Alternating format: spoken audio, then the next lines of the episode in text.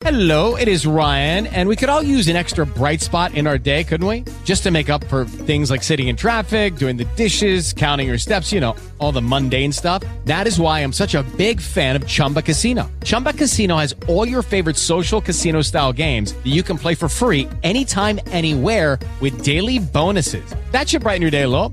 Actually, a lot. So sign up now at chumbacasino.com. That's chumbacasino.com. No purchase necessary. VGW Group. Void were prohibited by law. See terms and conditions. 18 plus.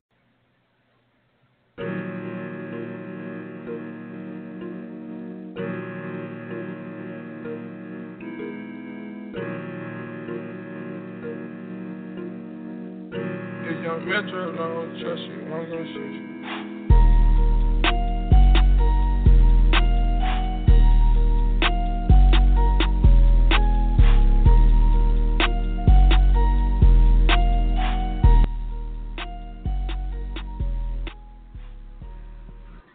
Good evening, everyone, and welcome to episode three of the Take It or Leave It podcast. I'm your host, J Rod, and I am very excited to welcome all of you back as we do this NBA free agency edition of the Take It or Leave It podcast on this Monday night, a few days removed from the start of the NBA free agency period. Now, before we begin, I would just like to announce that my podcast is now officially up on iTunes under Take It or Leave It.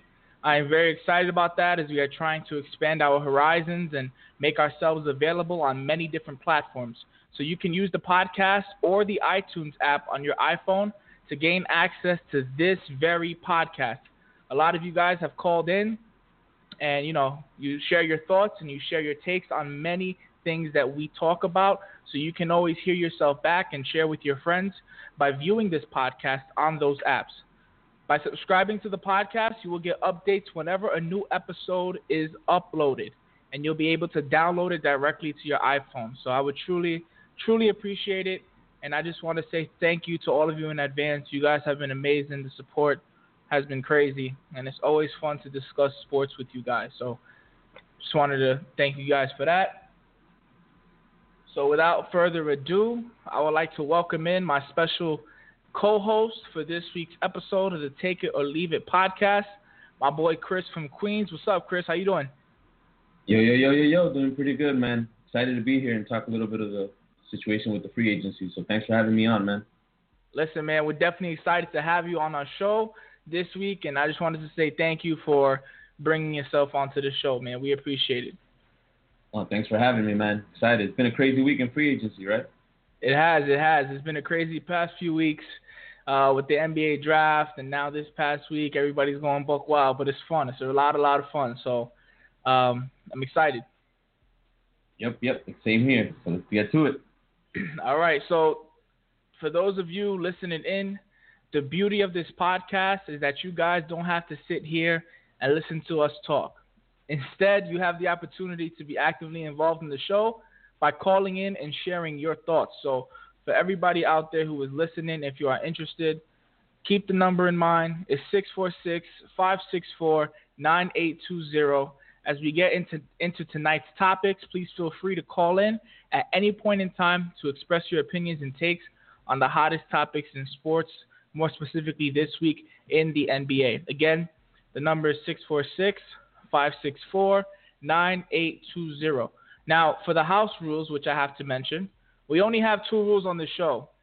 One is that you please refrain from using profanity, and the other is that we always remain respectful. All right? It's a good time for the NBA right now. We're excited for tonight's show, and we're going to have a lot of fun. Chris and I are on social media, so you can be sure to follow us.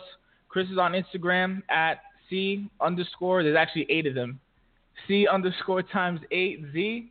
And for myself, I'm on Instagram at Mr. J Rod with two Y's. And my Twitter is J Montana double N double A. Chris, you ready, bro? I'm ready, man. Let's do it. All right, let's do it. Before we start, I know I just want to put this out there. Jayson Tatum hit the go the go ahead bucket for the Celtics in the summer league game, putting them up by one point with five seconds left. They they were able to seal the deal off. So as a Celtics fan, that was nice for me to see. So just wanted to throw that out there. He's pretty good, and, and actually, uh, Jaylen Brown, man, he surprised me today. He he he balled out. He, He that guy has out. a lot of potential, and excited to see what he does for you guys next year. Yeah, man, it's definitely a big jump from year one to year two, and he showed that. So I'm excited as well. All right, so we're gonna start off the show with NBA trade talk.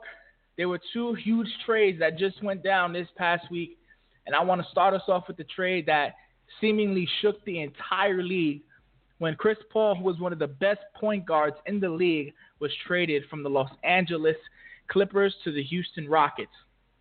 In return, LA received Lou Williams, Sam Dekker, Patrick Beverley, and a bunch of other guys not even worth mentioning. I mean, this trade, in my opinion, not just me, but everybody thought it was absolutely highway robbery. Chris, what's up? Talk to me. Let's talk about Houston first.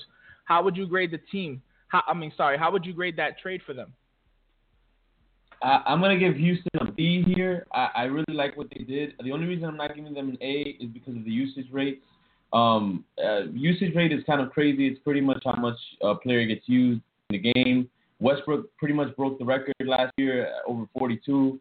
Harden was 35, and Chris Paul is around 28, meaning that there's only one basketball, so it's going to be interesting to see how they play together. But that being said, if anybody can figure it out offensively, it's Mike D'Antoni. I'm hearing rumors about this double pick and roll, which is going to be crazy. Essentially, what it is is that Harden gets the ball, sits a pick with uh, Capela or Nene. And after that pick and roll is done, the weak side comes and helps.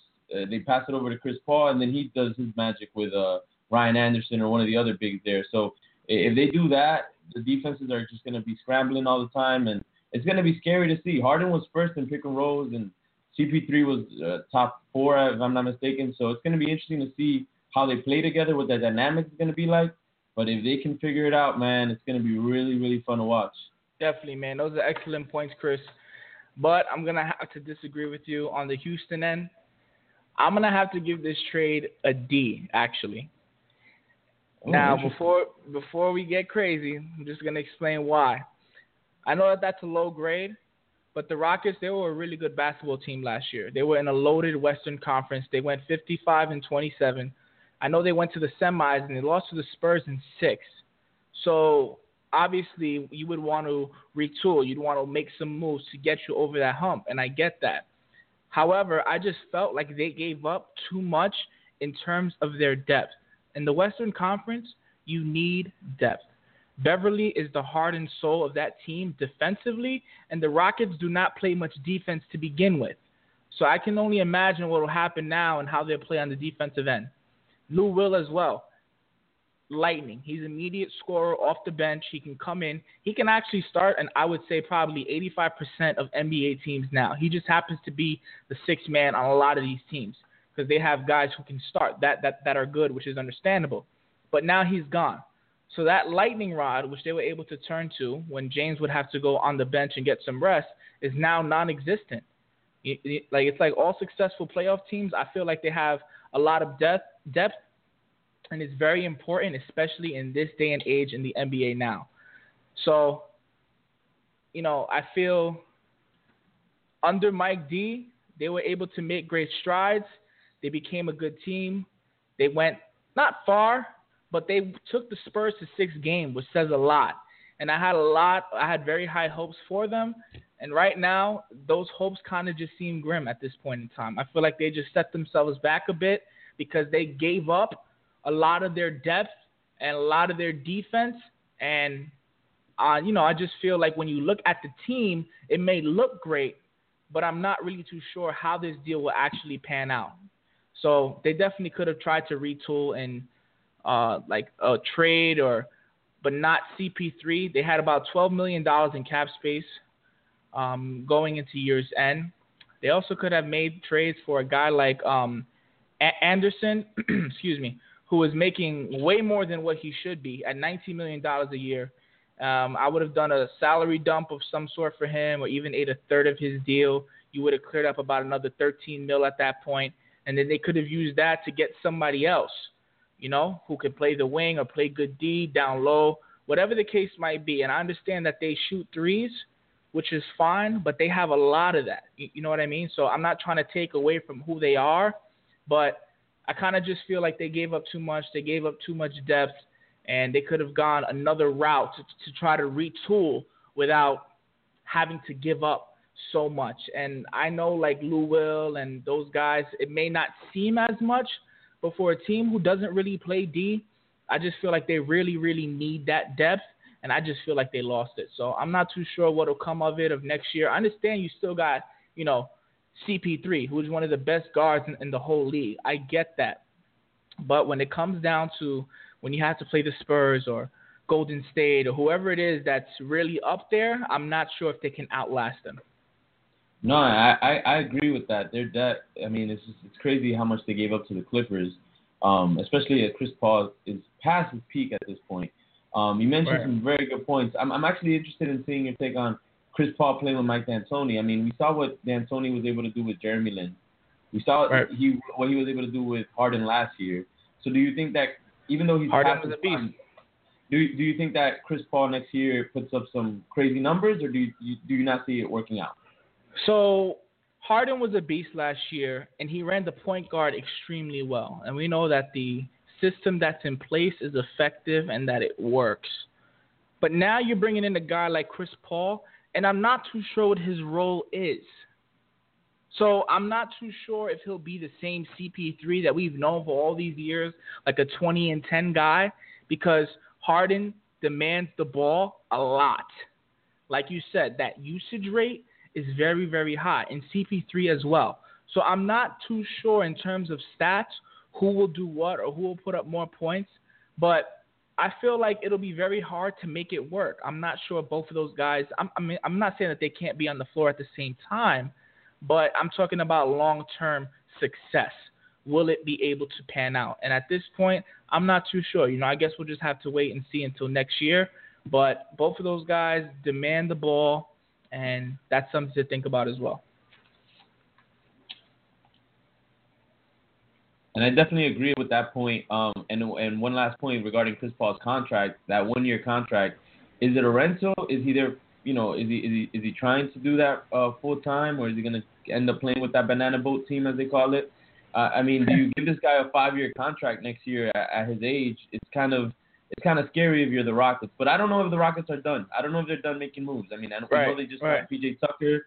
Uh, who knows Right. what they're what, what's up their sleeves? So we got kind of got to wait and see. But for now, I do agree they gave up a lot, and, and it's going to be interesting to see what Chris Paul does playing alongside a person that pretty much needs the ball in their hands every possession. Yep, that's very true. And um, I think from now on, he'll just get like two year deals, three year deals, because he is up there in his age now. So I don't really see him with a five year deal, max. You know, teams won't give that out to him, especially because of his, age, but he still is good. He still plays very well. Um, so I think he does a bunch of two year deals. I think he maybe has two two year deals left, and maybe that that's it. I'm not too sure. Um, but but Banana Boat team, I know there's a lot of talk about that and a lot of hype. I just don't see it. And if it does go down that way, I'm not sure if they can actually win the whole thing. You know what I mean? A lot of these teams are young, they're running. You know what I mean? And they have to be able to keep up, and that'll be an older team. D Wade is what 35. Melo 35. is 33. Bron is 32. You, you know what I mean? So if it's not happening this year, let's add one year to next year. If it does go down next year, do we really think that that'll be a team that'll go all the way and beat a Golden State? I don't think so. You know what I mean? So I'm not too sure. I think that that ship has sailed a while ago, and uh, I'm not too Yeah, no- sure about that one. No pun intended. I like that. yeah, so that was the CP3 uh, trade, man. It definitely shook up that league, and uh, I'm excited for next year, man. It's it's only July, and we're talking basketball still, like mid-season form. Definitely. And and as far as the Clippers, man, I, I like this for the Clippers. They they re-signing Blake, having all this, you know, all these players that are just gonna they're gonna be a team that every every team is not gonna want to play. They're gonna play physical. They're gonna push you around, and it's gonna be fun to watch them play. Um, I, I I don't I don't think the Clippers lost too much to be honest. I think they what they ended up getting in return. I think it's gonna allow Blake to play and uh, his game. He, he's gonna be able to create for others. uh, as a power forward. Uh, he really didn't get a chance to do that too much uh, playing alongside with Chris Paul. So I'm excited to see how his game kind of develops into like the full version of what his game could be, which is pretty much a, a, a big man that can create for others. So it's going to be interesting to watch. So what would you give them for that trade on their end? I, I'm going to give them an A in the sense that they pretty much could have just lost Chris Paul for nothing. Right. Um, and Absolutely. instead, they ended up getting getting these pieces that can pretty much be a foundation for something something special in the long run. I don't trust Doc Rivers at all, but Right. I kind of I, I like I like what he did here, and, and re-signing Blake was big. Um, I'm curious to see who, who starts for them, you know, at that two and three position next year. But like you said, Lou Williams, Beverley, that's that's a good backcourt. You, you put that with Blake and DeAndre. I mean, it's gonna be a good team to watch. For sure. Now I have to for for myself, I would grade this trade. I would say a B plus. Um, the reason for that is that they were able that they were not going to be able to retain Chris Paul, Blake, JJ, and they already paid DJ, I believe, 21 mil. So he's already making big bucks, and it would be virtually impossible to keep all those guys. They've been that core for quite some time now, and it hasn't worked.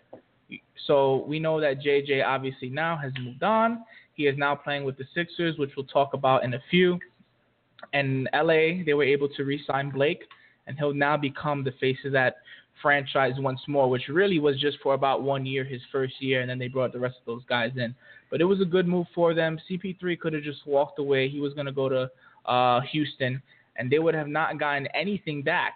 So this was a very smart move by them, considering that CP3 did plan to actually leave. They got an elite defensive point guard in Patrick Bev, as well as Lou Will, who can slot right in as the number one or the number two guy, most likely the number two guy. Um, now, is it CP3 or JJ? No, but it was a good return for a guy who was going to leave regardless. And they also got Blake and DeAndre, and hopefully they can build on that. You know, a lot of te- a lot of times guys lose their star guy and they suck for the next 10 years. So I don't see this really being the case for them. So it was a good move for them, and hopefully they can, you know, continue to build on that. And you know, I know that the West is stacked now, but I still that this I still think that this could be like a number five to seven seed in the West, and then you know they can see where they go from there. So the most important thing was to not become a lottery team, and I think that they put themselves in a good spot to uh, avoid that. I agree completely, man. I do. So if I have to say who won this trade, I'm gonna go with the Clippers. Um, I think that they just got a better haul for the guy that they gave up, and they set themselves up in the in the long run. So I'm gonna go with them. I, I'd go with the Clippers as well for now. Uh, but I, I'm curious to see what else the Rockets do. That PJ Tucker sure. signing was huge, and, and we've got to Yep. see what, what happens next. Definitely, definitely. So that was exciting and shook up the league for sure. So I'm going to give them the W on that one. It was a good trade for them. I'm sure that they're going to be uh, okay in the long run. So now I want to discuss the next big trade that went down just last week. We're actually going to tune in, uh, cue in one of our callers, our first caller of the night. Hello. Hey, how you doing? Uh, long time listener, first time caller. How you doing? Good, good. What's your name? Uh, I would like to discuss this uh, topic about CP3 before you switch subjects. sure. May I have your, your name, sir? Uh, it's uh, fraud. Fraud. Yes, correct. Nice to have you on. Thanks for your call. Thanks, guys. Okay, a couple things here. What was your grade again for the Clippers losing CP3? Because if you can tell me who's going to score on the Clippers, you have to convince me then that was a smart trade. They're going So- nowhere this year without CP3. So I gave them a B plus, and the reason for that was because CP3 was going to walk regardless.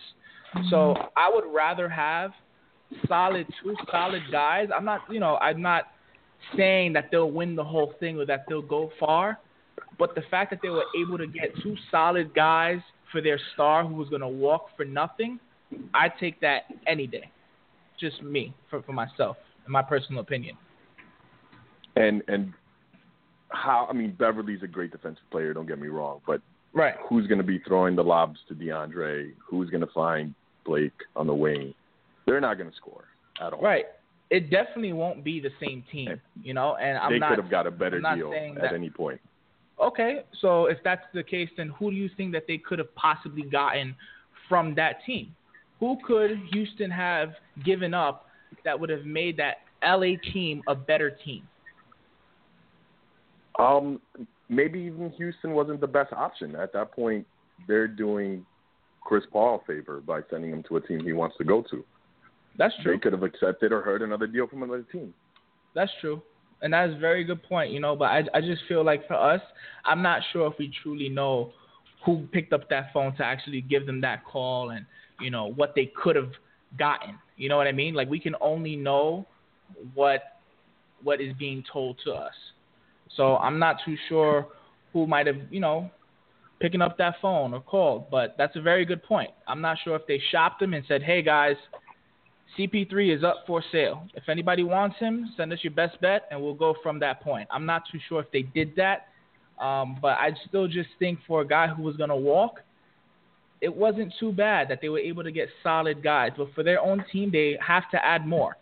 They have to add another piece somehow, some way that'll help them score. And I agree with you on that completely. And let's see if they make that move. All right, thanks, guys. Uh, I have one more question, and I'll just hang up and let you answer it. Uh, on the Sure. Houston side, I mean, CP3, in addition to that team that already did very well last year in the playoffs, it's, it's only going to make them better. And players like Ryan Anderson, who wouldn't get a ball from someone like Harden, now have multiple options from Chris Paul, Harden, uh, Ryan, of course, will do, you know, his thing, which is shooting threes, which they're great at. And I think Chris Paul adds that factor to them. Right. He has an additional three point shooter and a, an amazing passer and an elite defender. So I think the opposite was gained for Houston, and I'm going to see if hopefully that takes them to the uh, to the West Finals. Chris? Hey man, I, I agree with that. I mean, like I said earlier, it's kind of hard to, to to really put it into uh into words right now what they can and cannot do because we haven't seen them play together. But if Mike D'Antoni can figure out a way for both of them to be effective and play their games, Houston's offense is going to be really scary. And if they keep adding these defensive type players uh, like uh, PJ Tucker, I mean, they're going to be a, a interesting team to watch. There was a podcast earlier today with Daryl Morey where he basically said they were trying to go uh, after Iguodala. So if they go after players like that, I mean, Houston can be scary. I, I don't think they're done. I think they have they have a couple more moves up their sleeves. So um, I, I'm right there with Rod. I think that they'll make the Western Conference Finals. Rod, thank you so much for the call. We appreciate it, and we hope that you continue to listen to our show for a long time as you have been. Thanks a lot, Rod. We're going to welcome in our next guest now. Hello? Hello. Yeah, my bad, man. How are you? Getting What's in name? late. I'm good, man. Hello? What's your name, sir? Welcome to the show. Yeah, this is Naj, man. My bad. I was in a little nice loud area. What's going on, brother? Yeah, man. Not much, man. Uh, you know, all of this stuff is gonna give people a lot of time, lot, lot to talk about over the summer. But some For of this sure. stuff is is a real big stretch. Like for one, this whole narrative of well, Harden and and CP3 have to have the ball in their hands.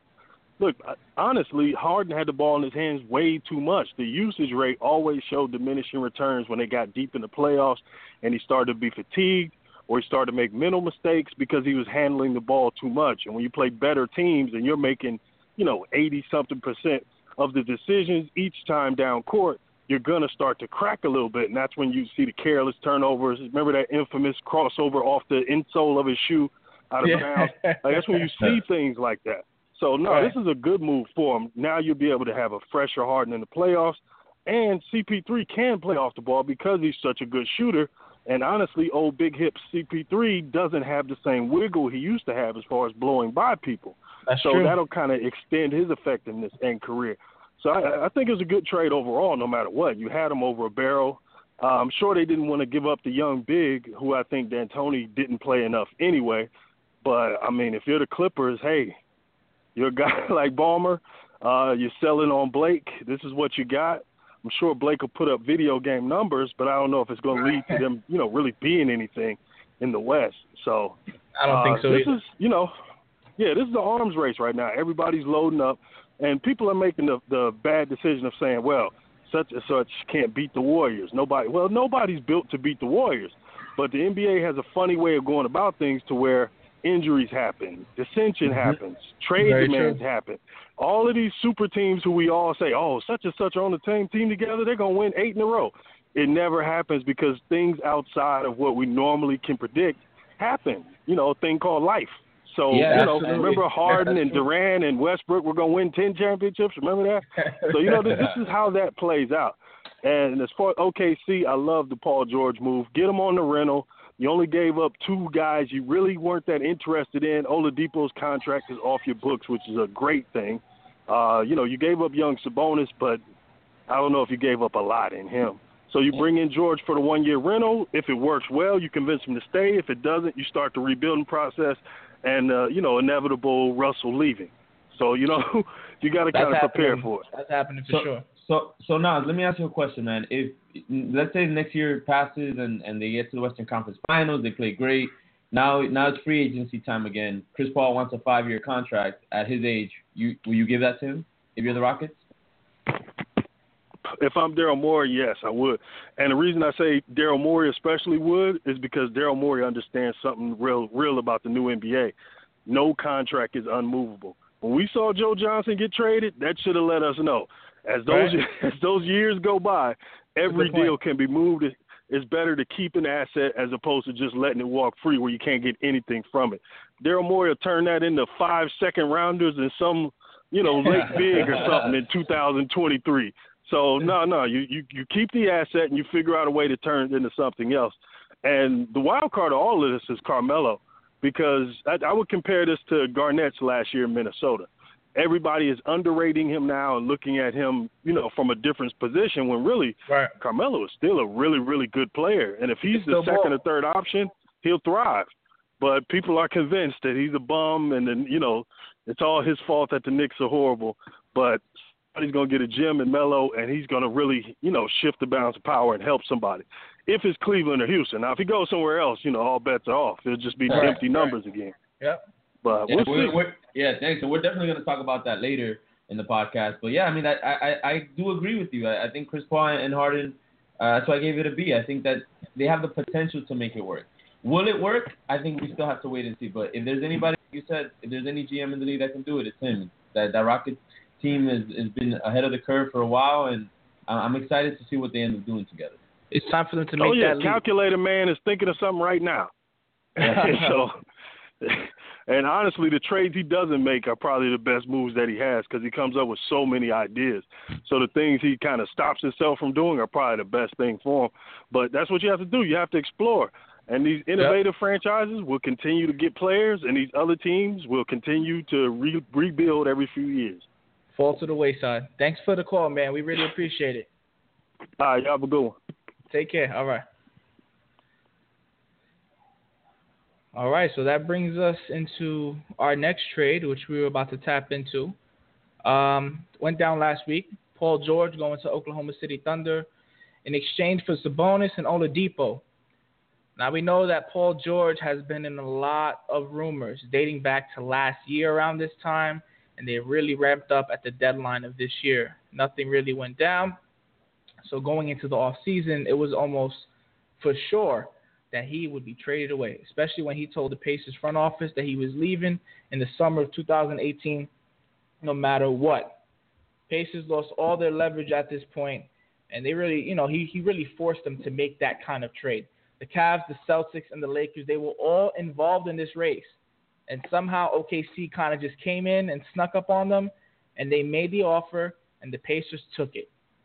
So, what were your thoughts on that? Was this a bad deal? Was it a good deal? Talk to me, Chris. Listen, man. Anybody that knows me knows that I am not a fan of Sam Presti. Uh, he drafts really well. I'll give him that. But I, I, losing Kevin Durant, losing, trading away Harden, tra- eventually trading away Ibaka for nothing, Jeff Green. I, I think that uh, he's made some really bad decisions. All that being said, I have to give this an A. Uh, this is a good move for OKC, in my opinion. Uh, like that gentleman just said on the phone call, it's it's a rental, in my opinion. I, I think he ends up in the Lakers next year. I, he, there, there, there's so many reasons why I think that. Um, essentially, when he went on, uh, uh, I think it was uh, Jimmy Kimmel, and and just didn't really turn away any rumors, didn't really shy away from it. He seemed really confident. It seemed like he wanted to play in LA, and now rumors are coming out that he wants to play there. So if this is a rental, I still have to give this an A. I think that ultimately, um, you know, he he basically, first of all, Oladipo makes 21 million a year for the next four years. Let's start there. It, uh, Paul George makes made 18 last year. He'll make 19.5 next. So on a financially speak, financially speaking, it just makes a lot of sense. Um, moving on from that, I think that Paul George. I don't really. I'm not in love with Paul George's game as a as a option A as as the first option, but as a second option, I think it works perfectly. He's not a great leader. He's shown that he's not a great leader, but Westbrook has been the heart and soul of that team, and he just needs somebody to help him out. And I think Paul George is going to do just that. I, I think that this this is going to make that OKC team just a little better uh, as far as seeding, but I think ultimately in the long run they're, they're going to be really good next year. And then this also gives Westbrook the uh, I think it's a little more of that trust uh, for that OKC franchise, you know, from Westbrook's point of view, where they're not scared to make the big moves when they need to, and um, you know, I think I think it's a good move. I think next year they they'll play really well off each other. Um, Oladipo didn't really ever play well with Westbrook. Uh, he's not a good shooter, so it didn't really make sense. But this trade, I'm giving I'm gonna give it an A. I'm gonna have to say the same thing on OKC side. I'm gonna give it an A. On uh, the Pacers side, I'm gonna give it an F. But I'm gonna speak about OKC first. For the same things that you said, they really tried to say to Russ, "Hey, stay. Let's pair you up with someone who you can really thrive with." And they actually made that move. They actually took the first step to say, "I think that we can do great things." Let's bring in a guy like Paul George. Let's see what goes down this year, and let's see what will go down next year. Will you stay or will you walk? So it's really going to put them in a tough spot, especially if they do well. So I'm excited to see that. But I give them the A because they gave up nothing. They gave up nothing for a guy like Paul George who can play the two, he can play the three. He's a defensive guy, and I think he'll add a lot to this team. They have Russell Westbrook, Paul George, Kanter, Adams, and Roberson as well. That's a solid starting five. That is a solid five for sure. And if you were able to get Paul George for two guys who didn't do much for your team, you definitely won this deal. So I like what they did. I like the fact that they didn't give up much, but Pacers super lost. I give them the F. But again, they weren't really in a position where they could – demand so much, especially since he said, I'm walking next year no matter what. You know, so you really got to just kind of take scraps, either the 25 cent bag chip or the 50 cent bag of chips. Either way you look at it, it's a bag of chips. So can't really fault them too much for that. But I'm excited to see OKC next year too for sure, man. I think they're going to be a solid, solid team. So I'm going to welcome in our next caller. Hello. Hey, hey What's going on? Who's calling? How you doing? Welcome to the show. Hey, what's up, man? This is Kent. Hey, Kent, what's going on? Nice to hear from you. Likewise, bro. I am one of the few legitimate OKC fans as I've been following hey, since they were the hey. Seattle Supersonics. I like that. I like that. You from that side, right? That is correct. And I definitely agree with what you said. Um, I really feel like, yeah, they are trying to get Russ to stay. I I can't remember. Maybe you guys would know better. Did Kevin Durant also announce his move through a magazine like LeBron did with Sports Illustrated? He sure did. He did.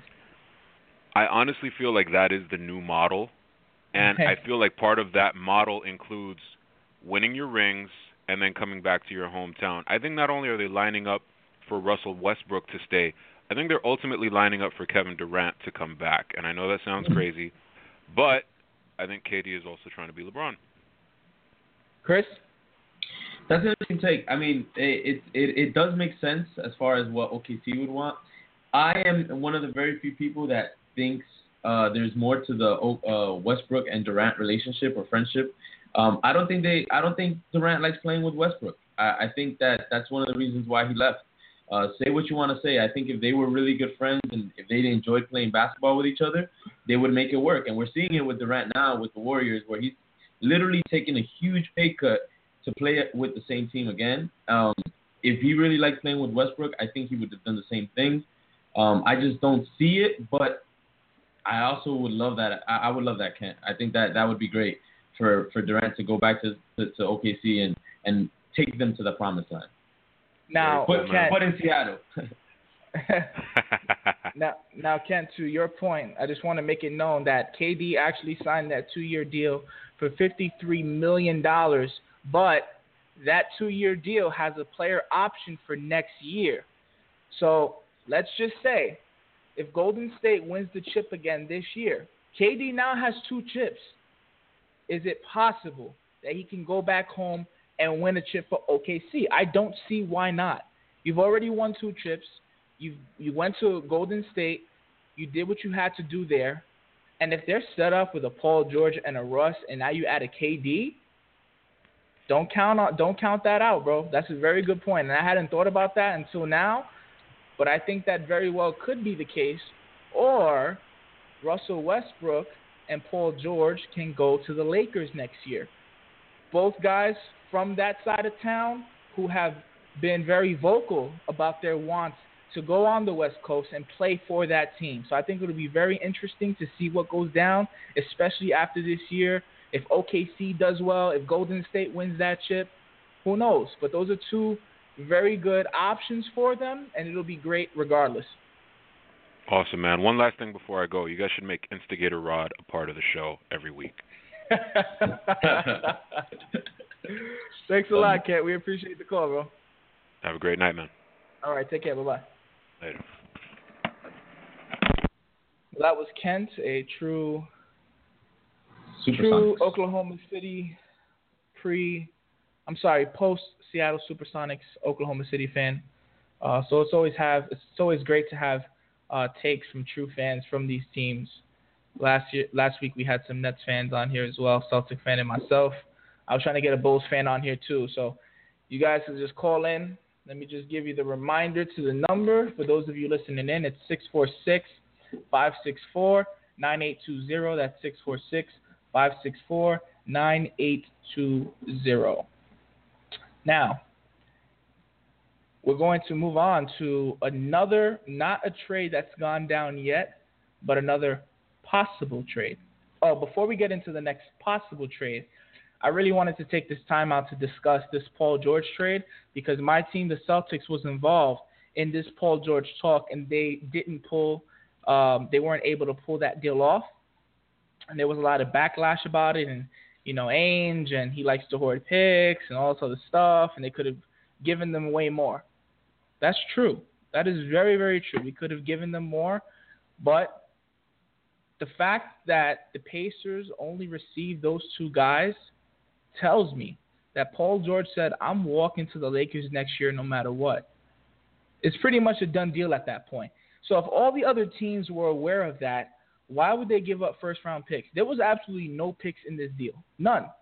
There was not one pick involved in this deal. And that all but confirms what all of Paul George's friends said, what he said, that he's walking next year no matter what. So I can understand why you wouldn't want to give up a piece of your core, why you want, why you would not want to give up first round draft picks, and it makes sense. It has nothing to do with Ainge trying to hoard picks or anything of the sort. It has to do simply of you have to be smart. And there's no guarantee that even if he came to the Celtics next year and they did make that trade, there is absolutely no guarantee that he resigns. So it doesn't really make much sense to give up a valuable asset or a valuable piece of your team when you have no promise or guarantee that he will stay the next year. Now OKC can roll the, the, the OKC can roll the dice on him. They can take that gamble because they're in a position to. A Boston is not. They were in the Eastern Conference Finals last year, and you do not want to retract. You want to build, not only for next year, but for the next three to five years. So I just want us to kill that talk about Danny Ainge. I know there's a lot of guys out there who hate him, which is fine. But when you look at the return that the Pacers got, it all but confirms that it is inevitable that Paul George will be walking to the Lakers next year. Can, can I cut in here, Justin? I, I'm actually curious about this because, uh, real quickly, I know you gave Indiana a really bad grade. I don't think Indiana did that bad, and this is the reason why. I don't remember the last free agent superstar that went to Indiana. Indiana Right. pretty much does the farm system as they do in baseball. They pretty much just draft really well and home breed. uh, from Jermaine O'Neal getting uh, traded from the Blazers and, and him kind of improving to uh, Danny Granger to now Paul George. They pretty much just developed that talent. That being said, Oladipo, Oladipo is four years. They obviously saw something they liked in him. Who knows what he ends up being? I, I think that that was smart. They, they don't have anything to lose on that end. So, Right. um, my question to you though is, if you're the Celtics and you are the second best team, or you you were the the best team, best, top seeded seed in the East, um, second best team after the Cavs, you you know you're you're on the you're at that verge of signing Hayward. Don't you take that one year gamble with Paul George? If if they're asking for let's say Avery Bradley and a future first rounder, maybe not you know maybe not the one that we're all thinking about the next pick, but maybe the you know some future first rounder. Do you not do that trade for I- one year rental of Paul George? I definitely would do that trade, but it was only if Hayward would come here first. But they pulled this deal a few days ago. So they didn't want to wait to see if we got Hayward first.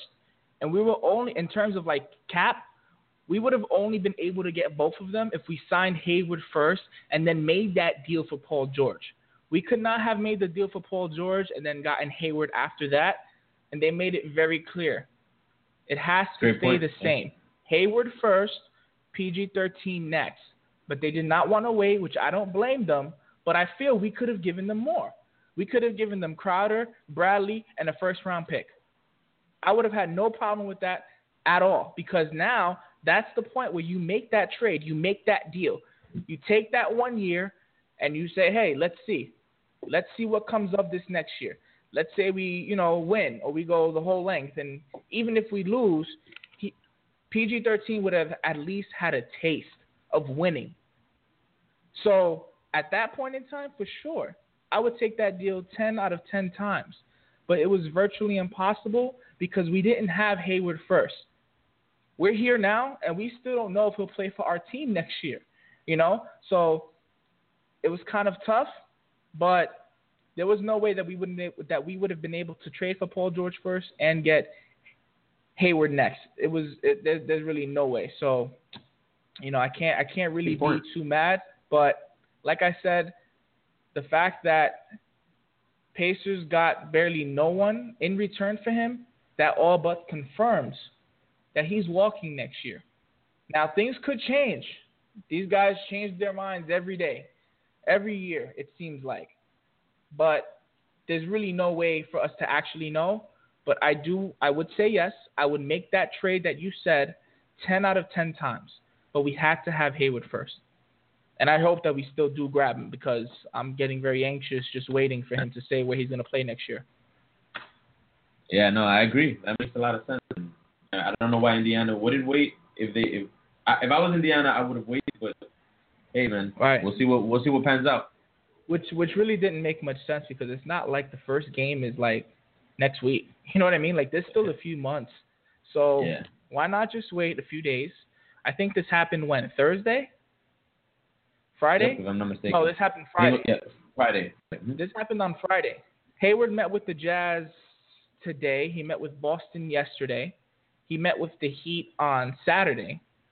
So I want to say by Tuesday, Wednesday, we'll know where he'll play next year. So you couldn't wait just a few more days. You know what I mean? But then again, two guys have said perhaps he just wanted to trade him out the East, which is another good point as well. I'm not too sure. I'm not too sure. But if they would have, you know, actually waited, then they would have gotten a better deal. But what's done is done. You know, we can't do much about it at this point. So OKC, it's a good look for them, and I hope that they do well next year. Agreed. So now we're going to discuss the uh, possible the possible trade, uh, and it involves the New York Knicks, which is the home team of the city that we reside. A lot of talk about the Knicks and Phil Jackson and him being fired. I know they said parted ways, but let's be real, guys. He got fired. They're paying him his contract. Uh, but before we get into that, I'm just going to bring in a caller um, for this uh, for this segment. Hello. Hey, what's going on? What's going on? Who's calling? This is Esteban calling from Queens. Esteban. Thanks for calling, bro. We appreciate it. How's everything with you? Good. What's going on, fellas? Nothing much, man. We just talking uh, about the Chris Paul trade, the Paul George trade, and I think you called right on cue because we're just about to talk about your team, the New York Knicks. Oh, really? Yes, we were going to discuss the possible Carmelo Anthony trade. Um, this morning, he said he was interested in waiving his no trade clause for Cleveland or the Houston Rockets, who just recently acquired uh, Chris Paul. So, in your mind as a Knicks fan, I have two things to ask you. One, which team do you think would be a better fit for him? And two, what would you be expecting in return? In my opinion, the Knicks devalued Carmelo. Um, I feel like what they could have gotten for him a couple years ago has has drastically decreased. I feel For like sure. at this point, you know, they can't really expect much. Um, if they can get a first rounder, me personally, I would be content. Um, just try to build around Porzingis, and um, you know, as far as where where Carmelo goes, like I don't see anybody getting past the Warriors. So, you know, the the whole Houston situation is interesting, but they're still not going to beat the Warriors. So, I'm I'm not even sure why that's a a destination for him. Uh, I Right. get he wants to play with Paul, but if if anything, he should want to stay in the Eastern Conference more than ever right now. For sure, which So- is very true. Go ahead. Yeah. So, so um, I mean, um, I just wanted to touch on the Paul George uh situation for a second, not to backtrack, but um, I was kind of giving it some thought, and I feel like the Celtics. I feel like they know something that we don't know as far as Paul George's desire to win. Mm. Because if if you think about, you know, what he's been saying or what's been reported about the whole going to LA and Lakers situation, either Los Angeles teams are, are not winning anything anytime soon. Anytime soon. So anytime soon. So I feel like the fact that he's interested in going to LA proves to them that he really has no interest in winning. He just Right. wants to go home and I get I guess live some type of lifestyle. So Right. I feel like they probably didn't want to give up as much to get him because I feel like he was gonna walk no matter what. Right. And that is So- uh, go ahead. No, that that's it. That, that's just something that I've been thinking about. Yeah, And that's that's like- actually Yeah. that's a very good point, and I never thought about it that way. Um, for for ourselves, me being a fan of that team, I would have rolled my dice with the one year, only if we got Gordon Hayward. Now, I would not have done it if we didn't get him, but that's a good point too, because by you putting yourself out there, you say I would like to go home, I want to play for this team, and you're basically you're not you know you're not you're not asking. You're just saying, I'm going here next year and that's it. That means that you're only playing for selfish gain, which is a very good point. And the Celtics aren't about that. The culture that they have is not a team that plays for selfish gain. They've never been that way. So perhaps that was another factor that was involved in the reason why they weren't able to make that type of deal. Or they kind of were like, oh, wait, hold on. Let's think about this for sure before we give up the assets we have for a guy who will walk next year no matter what. So that's a very good point, and I never thought about that until now. So Yeah. So I mean, I, I feel like if if he would have been a different type of player, they probably would have gone all in. Like if he was Yep. all about winning, I feel like they would they would have probably offered that Brooklyn pick. But since he's not, they, they didn't. And I, you know, it's kind of weird too because the team that he's played for, they haven't won. You know what I mean? So if if they even sniff like being close, then I could see him, you know, trying to want more. But if they haven't won and he still doesn't have that itch to actually win, then what type of guy is he? You know what I mean? So it definitely makes sense, and you know, it makes you really scratch your head about it. And that's a good point. That's a great point. And I never thought about that, man. Yeah. We hear about these kind of guys all the time in the NBA that there's guys that they just care about the money and they care about winning, but you know, they never really say who's who. So I feel like, you know, in situations like this you kind of figure out who those players are. Chris? Yeah, I, I agree completely. Um, I mean, this is the reason why I, I, I had a inclination or a thought that he would end up going to LA. What what has Paul George done that he deserves to be in, in uh, Jimmy Kimmel? Has he won something? Has he? Has he uh, it, it, it just it just makes it seem like he forced himself in there, or his agent forced himself in there for a reason. He likes Right. he wants to be a celebrity. He wants to be a star, and you know if that's what he wants, the Lakers are the perfect fit for him. But I, I, Esteban brought up a good point. The Celtics Hello, Chris. Yeah, can you hear me? Yes, I just didn't hear the last part of what you said. Can can, can you repeat yourself? And bas- basically, it, it seems to me that that Esteban's correct. Uh, it doesn't really make sense as to why, um, you know, he's he's trying to be a celebrity. I mean, at this point, if, if the Celtics saw something in him that would make their team better, they would take that chance, and they didn't.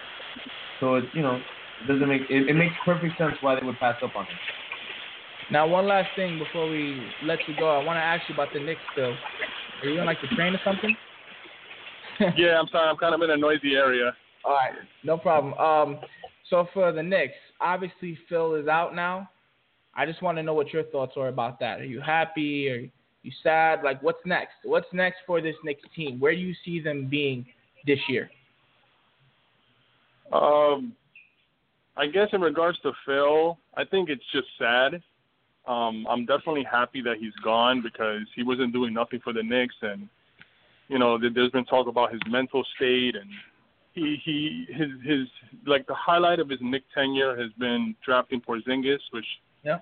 you know has been good, but you know even he has been unhappy. So it was time for Phil to go. But as far as Phil's legacy, it's it's it's just been sad as as a Bulls fan growing up as a little kid and and seeing the Lakers come up and the Kobe Shaq era, and just seeing how Phil has just ended his or what looks like to end his NBA career is, is just sad.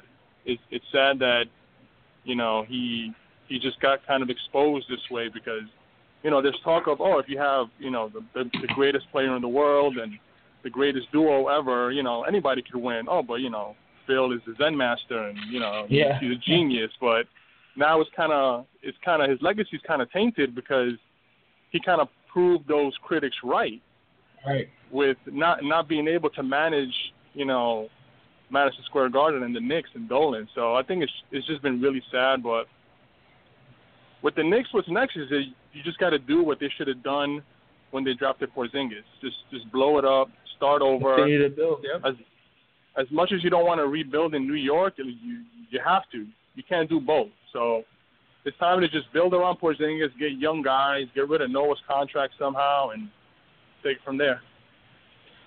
Thanks a lot for the call, bro. We appreciate it for sure. All right, guys. Take care. You All have right, a good night. Esteban. Later. All right, Chris. So I'm going to turn it to you because you're a Knicks fan as well. Um, if Melo is traded, what are you expecting back? Do you think that um, they'll get much, or what's your expectations? You know, it's it's weird to to know what my expectations is as a Knicks fan since the GM doesn't know what they want. since GMs don't know what they want, and the Knicks. Who is the Knicks GM right now? I mean, it's it's a mess. it, starts from the top, and honestly, as a Knicks fan, uh, we say this every year, but it's, um, I'm gonna try not to get my hopes up. Porzingis looks great. Everybody else, not so much. Um, as far as Melo is concerned, Melo's an interesting NBA player because a lot of people, I feel he's underrated in the sense that he does one really good, he does one thing really well, which is scoring. Um, and he's never really been in a position, he's never had a team built around him where he can excel in that one thing. They've always asked him to do more, and I don't think he's necessarily great at doing more than just scoring. Um, he's a decent rebounder, he's a decent defender, he's a decent passer, but when you ask him to be the best passer or the best rebounder in that team, they're going to struggle. And I think that uh, at this point in his career, uh, he needs to ha- he needs to go to a team where they have that veteran leadership. Um, if you look back at his career, the best two seasons, in my opinion, that Melo's ever had was the year in the Nuggets when he went to the Western Conference Finals. Um, you know, and that, Right. that that was a great team with Billups and, and all those guys. And then he had the team with the Knicks when he had Jason Kidd, and both times he had great point guards that, that he was able to defer and, and, and that was, were able to tell him yes or no, or I'm not giving you the ball, or go post up. Now he doesn't really have that, and I think that either team, Cleveland or Houston, pretty much have the only two players that can control Melo, which is Chris Paul in Houston and LeBron James. And LeBron Yep. James and Melo pick and roll would be deadly, would be deadly in this NBA, especially with the small ball that they're playing. And then if you have Chris Paul with with Melo and you know let's say James Harden on the on the wing, that's a deadly, deadly pick and roll as well. So I, I think either of these destinations would be great for Melo's career. Um, it, as a Melo fan, it hurts me to say this, but is Melo one of those guys that Esteban mentioned that is more into his own personal gain than actually winning? What do you think, Justin?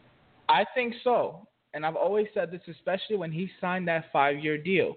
He came out and said, Oh, the New York Knicks are great. I love it here, blah, blah, blah, which is great. That's fine. But let's be real. He signed here because they were able to offer him the most money. This is a guy who has been content. This is a guy who has said, I'm okay with being an Olympic gold medalist. I'm okay with winning a championship in college. If that doesn't give it, if that does not tell everyone who you are as a player, I'm not sure what does. So, yes, he is in that same boat. And I don't think at this point in time he can be that main guy. He has to be a second or third option for these two teams. And if they make it happen, I just hope that the Knicks get something where they, they can say, you know what, Melo is gone. Let's take what we got back. Let's try to rebuild and let's continue to actually grow. So let's see what happens.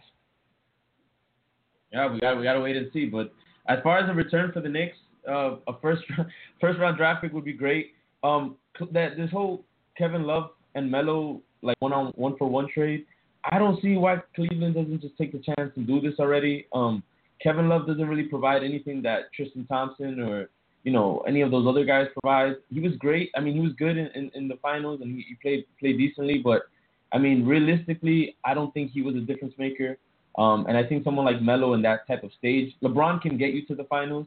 You put Melo in the finals, I, I think uh, it'll be special. I, I think it'll be special. So we'll have to wait and see what happens. But as a Knicks fan, I just kind of want Melo out at this point, just to Yeah. allow Porzingis to grow. That's sure. really the goal. All right, we're going to welcome in our next caller. Hello. Oh, sorry about that, man. I was calling back uh, to finish listening to you guys, but since you're on Melo, can I just say, do we always forget about Melo in the Olympics and what he looks like when he's playing with competent players and he can move off the ball and not be expected to do way more than he's qualified to do? Uh, I, I, like if you pull up, you know, things, articles about George Gervin back in the day, you didn't see people writing like, hey, George Gervin can only score or Bernard King can only score. At a certain point, we, we look at players and look at more of what they can't do uh, as opposed to just looking at what they are. And a lot of that is, I, I think, you know, so how some of the media. Sorry, man, I'm in Atlanta. We got bikes okay. everywhere right now. All right, no problem. But how the media kind of covers things in the way that they're always looking at, you know, uh, half half empty. And to be honest, uh, the players' whole pushback right now, uh, I think a lot of that is narrative driven, based on if you don't win chips, you're nothing. Well, look, man, Charles Barkley, Stockton, Carmelo, these are really good damn Hall of Fame players. So they didn't cap off their career with a ring. So what? It doesn't diminish them. You know what I mean? It just means they didn't get that accomplishment. But we turned up the noise to the point to where Durant would be willing to go to a 73 win team in order to get that qualifier out of the way. So I, I think the the media and the fans are getting mad at what they asked for, which I- I is do- really yeah. really interesting. And I do agree with that. I, I think the, the regular season does count for something. And like you said, Melo is really good at that one thing. And, and basically, before you called, I mentioned the, the fact that Chris Paul, LeBron James, these are players that Melo looks up to, players that he respects, and that would make his game better. They would be able to control him and use him as that offensive force that he is. So uh, we, we agree with you, man. We, we, we definitely agree with you. So thanks for your call and, and appreciate you calling back. Indeed, y'all have a good one, man. And ATL hopefully we never see. Phil in like that, We never see Phil in that GM job again. Never again, right? You done? Have we hey seen man, the last enough. of Phil? Come on. Have we seen the last of Phil? Uh, has to be, man. That's the ultimate slice of humble pie, man. To Now, be treated like that by a guy like Dolan, yeah, I think Yep. that's. Before I let you enough for him. go, I just want to ask you one more thing. You seem like a guy who knows a lot, and you've been around for uh, quite some some time, right? Or am I wrong? Did you just call me old on the low? I'm not calling you old. I'm not calling you old, brother. I'm calling you It's all knowledgeable. good, man. I'm calling you a all good, wise man. man to teach the youngins. That's Yeah, I'm, I'm, I'm an old dude, man. Yeah, Nah, I'm nah, old. Just- so All right, so so you've seen Phil in his heyday when he was the man. I understand that he was a coach back then. Legacy wise, how does this affect him? Uh, I- I don't think it. I don't think it, it it affects him legacy wise, just because the people who love Phil will still yell rings in your face. But I think most historians and and basketball people who look at it like, look, Red had advantages, he took advantage. You had advantage, you took advantage. That doesn't make you better than everybody. You know, just looking at the tools you had. That was Tex Winter's triangle system, not yours, for one. And for two, how'd that triangle work out for everybody else who tried it as they left Yep. the field coaching tree with that triangle and didn't have Scotty and Mike or Shaq and Kobe? So I mean, Yeah. yeah, we Doesn't sometimes we- we, start worshiping coaches, man, and it's talent over coaching always. So I, it, it's funny, man. He, he sits down in that GM chair and he makes bad move after bad move. He re-signs Melo, tells him they're going to contend, and then starts rebuilding while also bloating the, the bloating the salary cap. So You can't yeah, have that, that was ways. horrible. And, and, yeah, and and look, I, I grew up in Illinois, so I watched the Bulls two dynasty little, you know, three peats, and I was saying that way mm-hmm. back then. So I'm a critic of Phil, so I'm not objective on this. Just so y'all know. Thanks a lot, man. We appreciate it for sure. We'll definitely be on Thanks, next man. week, and we hope to hear from you then. Indeed, y'all have a good one. All right. So that was that on Melo. Very interesting talk. A lot of Knicks fans feel one way, other Knicks fans feel the opposite way. So either you're on the Phil train or you're not. But it seems like a lot of guys are more not on the Phil train than on. So it's all right though. He's out now. So there's only one way to look, which is up. And hopefully they can move on and improve from here. And um, that's the Carmelo Anthony talk. We're going to move on now to actually the free agents who have signed. Um, and most notably, Steph Curry, which we already knew that he was going to sign with Golden State. He's been underpaid for the last four years, making $11 million a year, and he finally got his payday. A five year, $201 million supermax deal. You're talking about $40 million a year for Steph Curry, two time MVP, two time NBA champ. Is he worth the money, Chris? Talk to me. I, I think so. I mean, at this point, I, I'm going to just bring out one stat. When Stephen Curry got drafted into the league, the Warriors were 18th as far as value, valued at 315 million. Uh, now, just to transfer it over to nowadays, the Knicks are at 3.3 billion. They're the first team. The Lakers are at 3 billion. They're the second. And the Warriors have literally leapfrogged everybody else and are the third at 2.6 billion. If you're telling me Steph Curry has nothing to do with that, then I'm really interested into understanding why. So um, we urge all callers to call in and, and voice their opinions on this because I'm actually really curious as to uh, why someone would think that he's not worth that to the three uh, 2.6 billion dollar Warriors. I definitely get that, Chris, but we also have to think about the fact that Golden State, they weren't worth much to begin with. So obviously he came in, and it wasn't just him, though. He was a big part of the team, yes, but you had guys like Clay, you had guys like Dre, you know, you had a great coach. It's a very well run team. So I'm not gonna sit here and say, "Oh man, Steph, you know, you're the reason why." So you definitely deserve 201 million dollar deal. Steph Curry isn't even the best player on that team. KD is. So I'm I'm not I'm not too sure that he's worth 40 million dollars a year, especially when you have guys in this league, LeBron James, um, who doesn't even make that type of money. LeBron James is worth more than Steph will ever be. So I'm I'm not I'm not buying that he's truly worth it. He's great. He's a phenomenal player. But I don't want us to just live in the hype because he's done something that we've never seen. The three-point shot next to the dunk is one of the best basketball feats that we can watch in any game. It really gets us excited, and I get it. He shot the three point shot at a clip that no one ever has. So naturally, we're like, oh man, Steph is great. Let's go cop his shoes. Let's go cop his shorts and his shirt and all this other craziness. But if you think about it, are we being hyped because this is the first time we've seen it? Or are we actually being hyped because he's that extraordinary? He's that good. And I'm not sure that I can say that. He's not even top three in this league. So I'm not sure how he can really be worth $40 million a year. I mean, that's a hard number to swallow. If I if I can interject here, I think that LeBron is worth more. Obviously, we all know the reason why he can't get that money. Him leaving is the reason why. Um, the way that the salary cap works and that whole uh, is that once you know basically leave, you kind of are not eligible for that kind of money. Chris Paul would have been eligible had he had stayed in in the Clippers. That being said, you can blame Steph Curry for you know you can't. what does that say? You can't hate the player, hate the game. Steph Curry at this point, you know he who. Why would he not take that money if the Warriors offered it to him? In this case, within the Warriors, any team in the league, and Chris, he asked Chris, that amount. Chris, I'm sorry, but you're kind of like breaking up. I'm not sure if you can fix that on your end, but we would like to hear what you have to say. Can you hear me now, Justin? Uh, yes. Okay, great. So sorry about that. Basically, my point was, if and what team in the league did not pay Steph Curry this amount of money?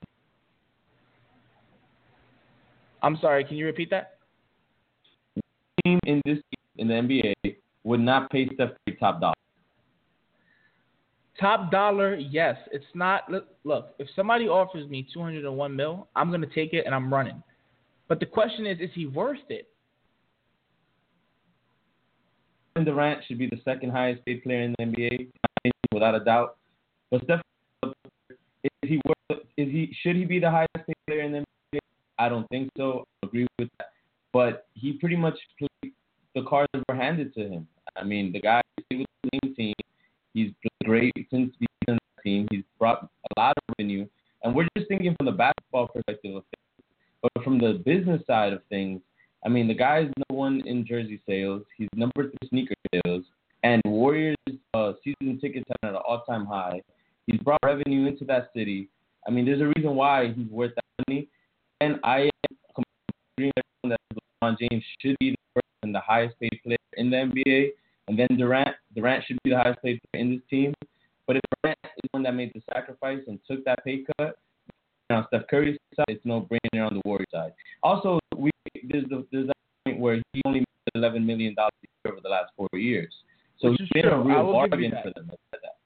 I will give you that. He has played at a discounted price for the last four years. There's no way that we can actually dispute that. But when you're talking about a guy who, again, is not the best player on his team, you know, it's it's it's a hard pill to swallow. Forty million dollars, and I, I I just don't want us to be excited and live up in this hype because he's doing things that we haven't seen before. He's shooting the three at a clip we have not seen before. What do you have to say to that? Does that translate to his worth just because we haven't seen it? I don't think so. I mean, I, I think it was Esteban who was call, who's the call, the a person I called earlier mentioned that anytime there's somebody that that is unique in that in that form, we usually want to pay them and get caught up in the moment. Um, that being said, I don't necessarily think that's the reason why he's worth this amount of money. I think that the reason why is, is like as as I mentioned earlier, the business side of things, the amount of revenue he to that organization. Uh, you know, he's worth, he's worth every penny. Um, I think that there's a bigger issue here, where which is I think players are underpaid in general. I think LeBron should be getting paid a lot more than what he's getting paid right now, as is Durant. These these uh, owners and these general managers get paid uh, a lot of money to not play this game, and That's you know it's, it's not it's not fair for the players. It's not fair for LeBron. Um, you know, they have sneaker deals and they have other you know deals and other endorsements, but at the same time, you know, you, it kind of makes you wonder if you're LeBron James. I'm I'm sure you're thinking, man, that's a lot of money, and I, want some of that. For sure, you know that that's that's a very good point too. These guys who actually own this team, these teams, and run these teams, they make way more. So for that, I can say yes. When it terms to what your franchise, I mean, sorry, when it comes to terms of what your franchise is actually worth and what these guys get paid, the argument can be made. Yes, they possibly could be making more, but I guess we just live in, in a time where every year another guy will get that max deal. Conley was that guy last year. We were like, oh man, he got the max deal. He's getting paid the most in this whole league and this and that. So I guess it will come that time when whoever is the best guy in this league will get that payday and will be the highest paid guy. But, you know, it's all about the amount of years that you're with your team and a bunch of different factors that are involved that will say whether you will get that super max deal. So um, the only thing I can say, which I will agree with you on, is that Steph has been underpaid for a long time. So I can definitely understand why now he's getting paid as he should, as he should. So um, I'm actually gonna, you know, we tend to just wait for guys to call in or whatever the case might be, but I'm actually gonna send a call out because I'm very interested to hear from from someone um, by the name of Mike from Queens, and I'm not sure why he's not calling in yet, but I know he has quite a few things to say in regard to this topic. So we're actually going to call out to him, and we're going to see what he has to say. That sounds cool, Chris? Sounds good to me.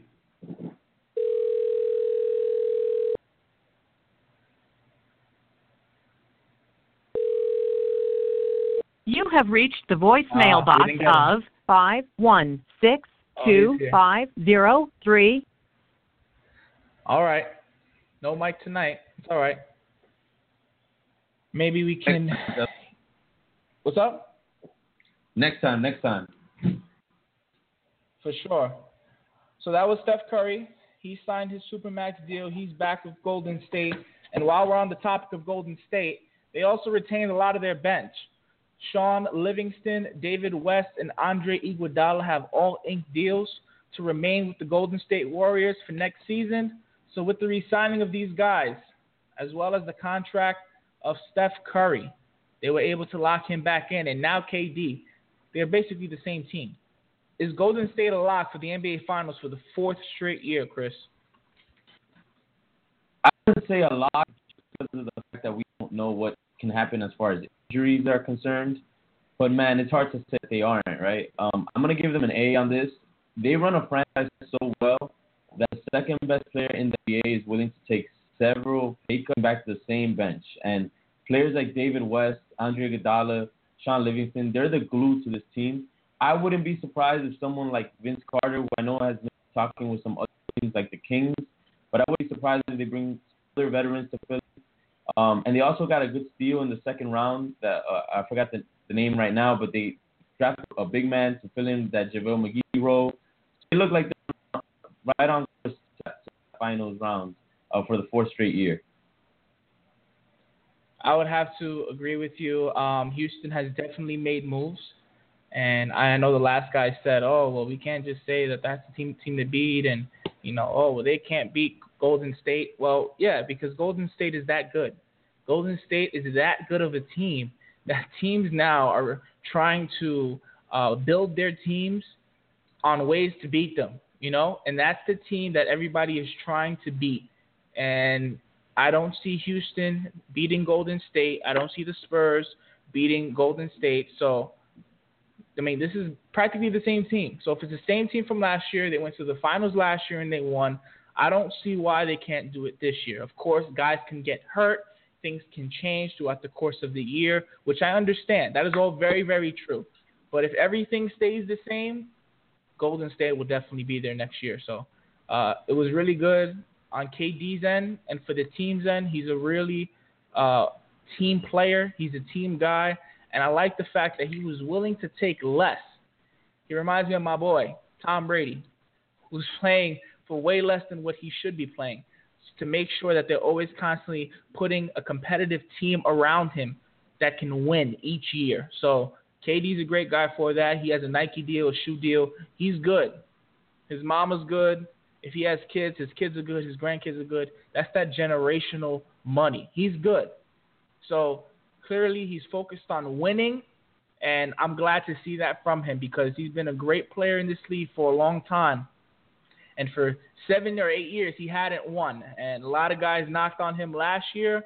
Um, but he did what was best for him. He made that change, and he was able to win that chip. So, what I have to ask you, Chris, is does the mindset of those who knocked him last year for that move now change, knowing that he was willing to take less and actually did take less to help his team in the long run?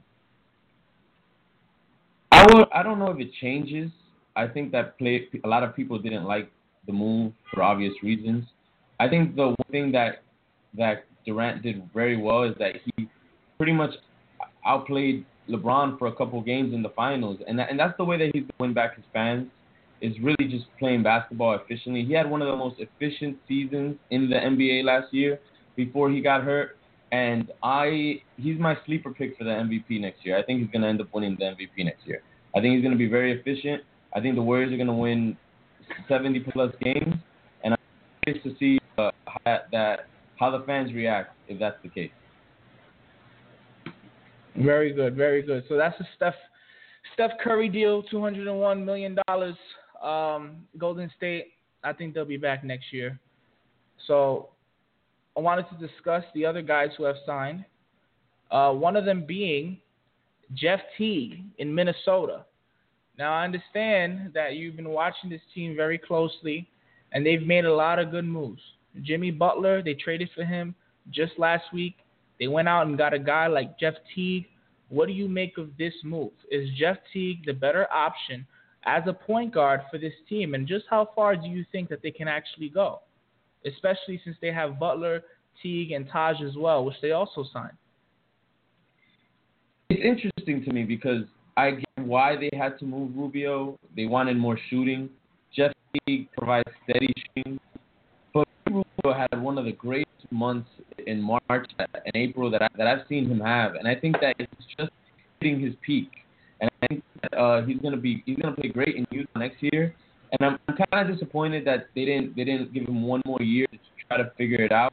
Um, I think that he's gonna hit his groove next year. And as far as Teague goes, Teague is 29 years old, meaning we pretty much the best of him.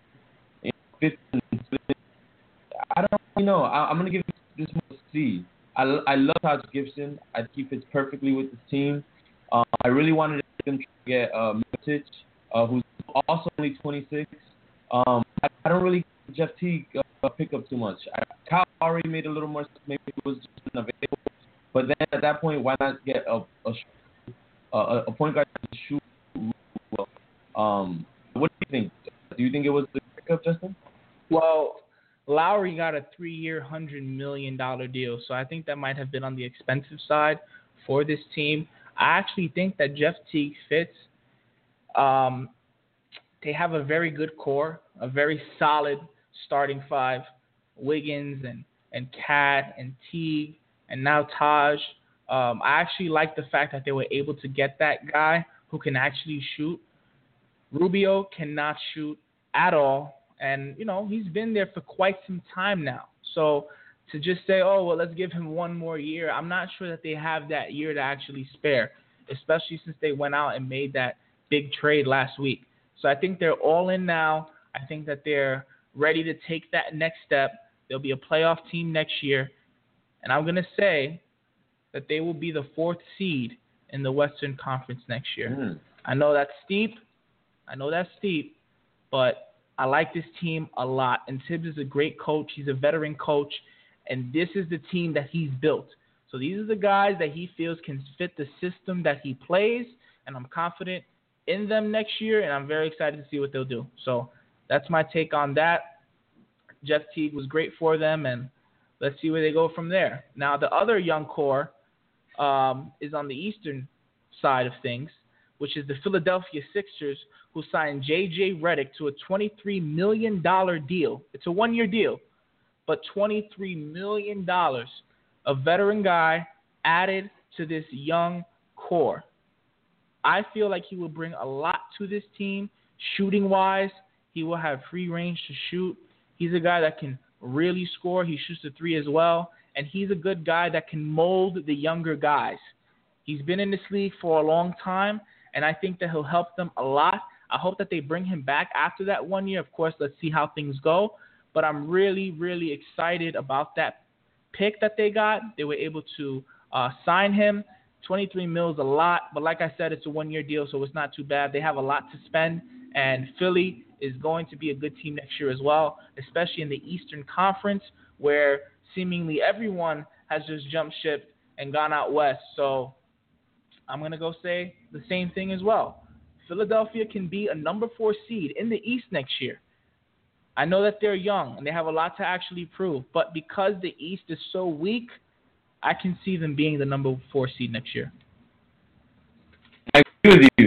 I think JJ Redick, the perfect is exactly what they need. Um, everyone knows that Simmons cannot shoot, but his vision is amazing. Full, you know, he's gonna have the he's gonna be a star opinion. Embiid is, is Embiid. His, his uh, injury and and health will be uh, important to monitor. That being said, I think this is a perfect fit. JJ Redick is a high character guy, good veteran in the, in the locker room. Um, I, I'm really excited to see this Philadelphia team. I seed is, is right to have them as well. So it's going to be exciting to see what he brings. Um, a lot of down there, and I'm curious to just kind of beat up the bench a little bit. Be exciting to watch. For sure, for sure. Um, another guy that also signed was Blake. Gri- uh, sorry, Blake Griffin, which we spoke about briefly before in terms of the CP3 trade. Um, CP3 is gone now, so he'll really be the face of the franchise once more. Uh, I'm not sure how successful that team will be. They need guys who can score. They need guys who can pass, and CP3 was a very big part of that. But even when CP3 was there, they still didn't win as they should have. So playoff team, I think so. Maybe like a six to eight seed. Um, but then again, the West is stacked, so I may have to retract on that. But Blake was able to sign with them.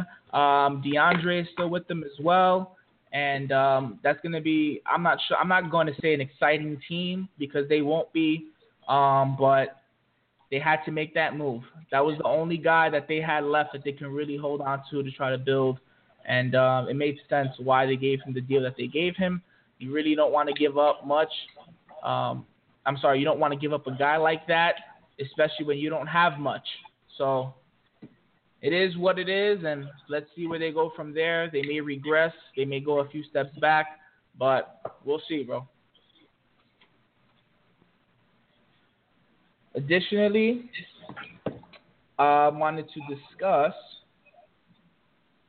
the top available free agents. Um, right now, there's really only one, and that's Gordon Hayward. KD came out today. He announced that he signed a two-year deal, $53 million. He's staying with the Warriors. Uh, Lowry is gone as well. He re-upped with Toronto, three years for 100 million. Paul Millsap went to Denver. Um, I don't really have much of a take on that. I don't really like him like that. I mean, he's he's good, but he's not great. And Denver, they're young, so he may be able to bring some life to that team, but I'm not exactly sure how far they'll go. Um, but Gordon Hayward, man, I mean, I was hoping sometime by the end of this podcast that we'd be able to uh, know what his next move was, but he hasn't announced it yet. Everyone is just waiting. I'm waiting myself anxiously. Uh, Gordon Hayward would be really great for this team, for the Celtic team next year. And uh, I really hope that he signs with us. Yes, I'm disappointed that Paul George has been traded to OKC, but by us getting Gordon Hayward, we'd still be able to make that stride and hopefully beat the Cavs next year. I mean, there's really not a lot of strong teams in the East. You have us, you have the Cavs, and after that, it's really a big fall off. So um, getting a guy like him will definitely help improve our team, and I'm excited. I mean, if he comes to this team, man, you know, for the next five years, I think we're gonna have something very special. So we just want to thank Chris. I know he's having some problems with the mic at this point in time, but he was a great co-host this week. Uh, we want to thank everyone for calling in. Queen showed love this week as well. Uh, we had guys calling in from ATL and from the West Coast, and it was really nice to hear from everybody. So appreciate the love, appreciate the support. I'll be on again next week for episode four of the Take It or Leave It podcast. Again, my name is J Rod. My podcast is on iTunes. You can subscribe under Take It or Leave It. Subscribe, download. I'd really appreciate it. And I look forward to seeing you guys next week. Take care. Have a good night.